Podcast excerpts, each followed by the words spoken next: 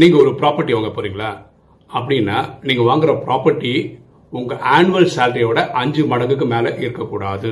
உங்கள் loan term வந்து இருபது வருஷத்துக்கு மேலே இருக்கக்கூடாது. நீங்கள் கட்டுற இஎம்ஐ உங்கள் மாத சேலரியோட தேர்ட்டி பர்சன்ட்டுக்கு மேலே இருக்கக்கூடாது. உங்களுக்கு இருக்கிற அதர் லோன்ஸ் இருக்குல்ல personal loan bike loan car loan இது எல்லா லோனும் சேர்த்தாலும் உங்கள் சேலரியோட 50% பர்சன்ட் மேலே இருக்கக்கூடாது. ஆண்டு சேலரி அஞ்சு லட்சம்னு வச்சுக்கோங்களேன். உங்கள் ப்ராப்பர்ட்டி இருபத்தஞ்சு லட்சத்துக்கு மேலே நீங்கள் வாங்கணும்னு நினச்சிங்கன்னு வச்சுக்கோங்களேன். அதுக்கேற்ற வருமானத்தை உண்டாக்கி வாங்குறது நல்லது. எண்ணம் போல் வாழ்வு.